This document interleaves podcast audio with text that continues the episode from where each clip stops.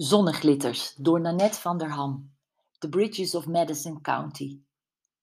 Mijn echtscheiding was blijkbaar zo uitzonderlijk harmonieus dat het Maandblad voor Ouders, J M, er een groot artikel aan wijdde.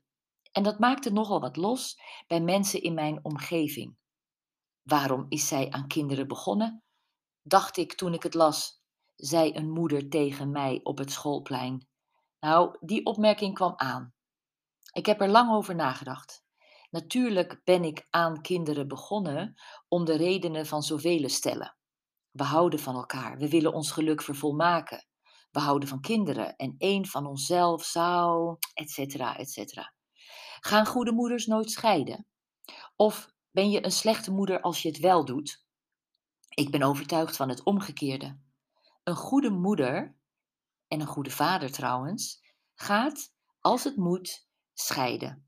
Ik doel met moed op situaties waarin je je zo ongelukkig voelt dat alle energie weg is en je geen puf meer hebt om nog maar iets leuks of nuttigs met je kinderen te ondernemen.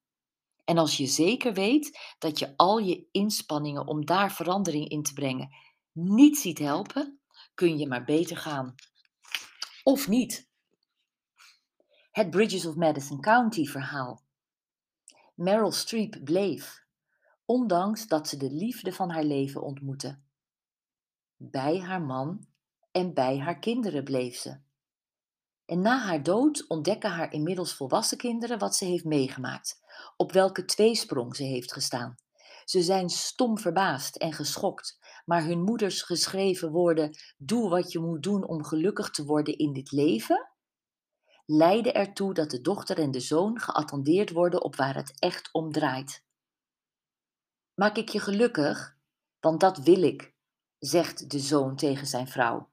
Mooi, dat kan dus ook, want we zullen nooit weten of Meryl nou zo ongelukkig was in haar huwelijk. En wie weet waar zij, maar ook haar kinderen, voor behoed zijn door te blijven. I gave my life to my family, schrijft ze. Ik geef ook mijn leven aan mijn kinderen en ik geef ook aan mijzelf. Vraag het me over veertig jaar of mijn keus de goede is geweest. En vraag het vooral aan mijn zoon en dochter.